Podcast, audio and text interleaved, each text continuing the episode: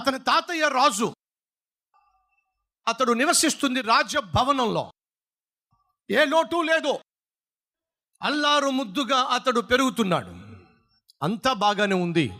అనుకుంటున్న సమయంలో ఓ దుర్ఘటన చోటు చేసుకుంది. ఏమిటి ఆ దుర్ఘటన? జాగ్రత్తగా వినండి.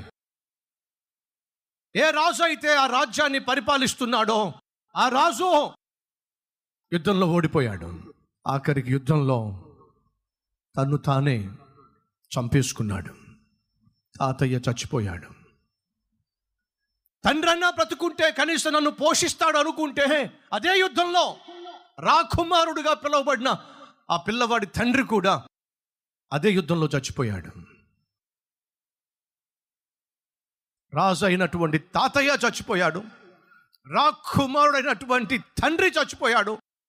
ఈ మనవడు దిక్కులేని అనాథగా మిగిలిపోయాడు. పరిస్థితులు ఒక్క రోజులోనే తలక్రిందులైపోయినాయి.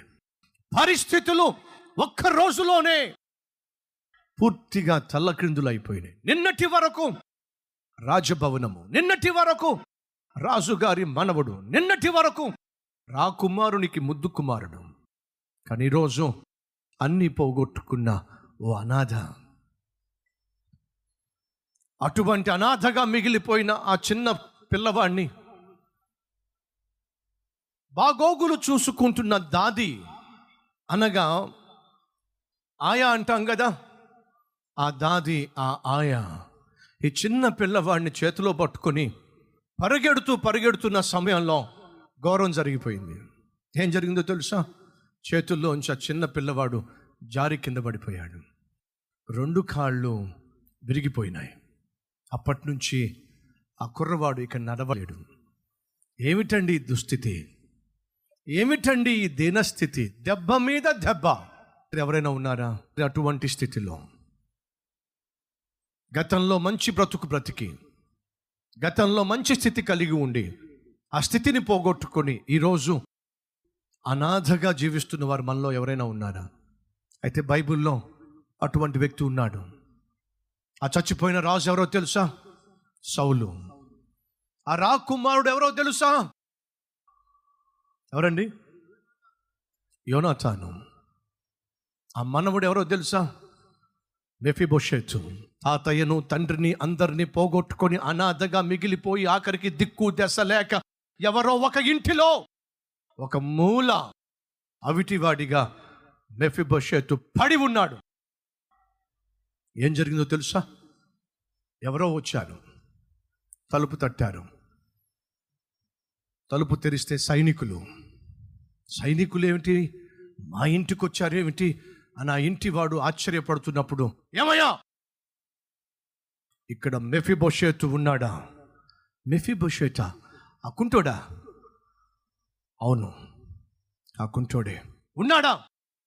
ఆ కుంటోడితో మీకేం పని?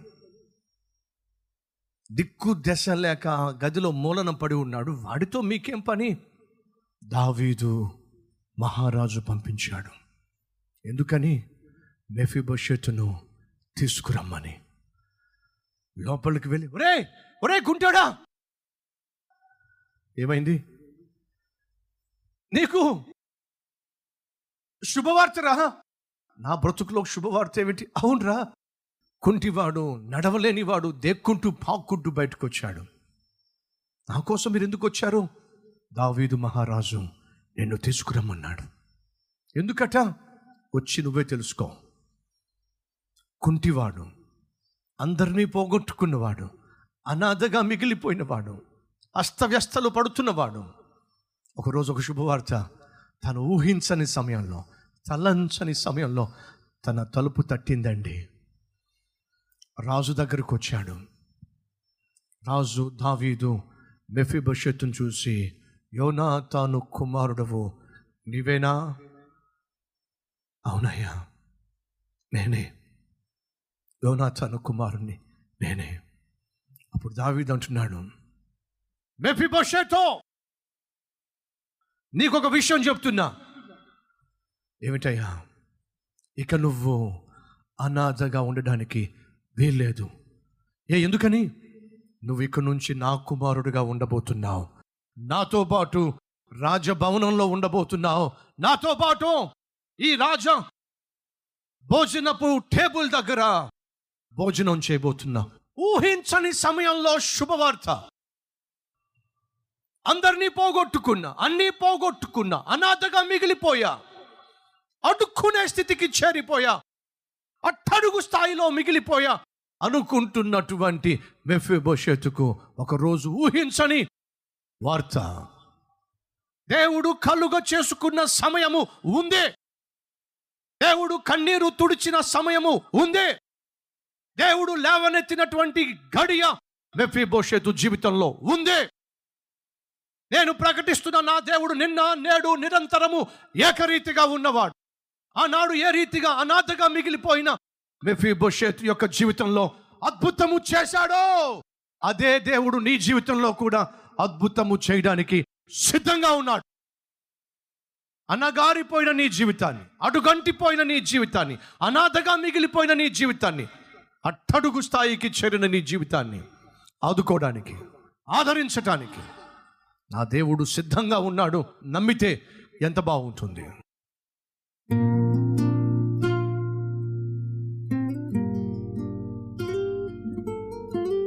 పరిశుద్ధుడు అయిన తండ్రి మిమ్మలను నేను అనాథలుగా విడువను అని చెప్పావు.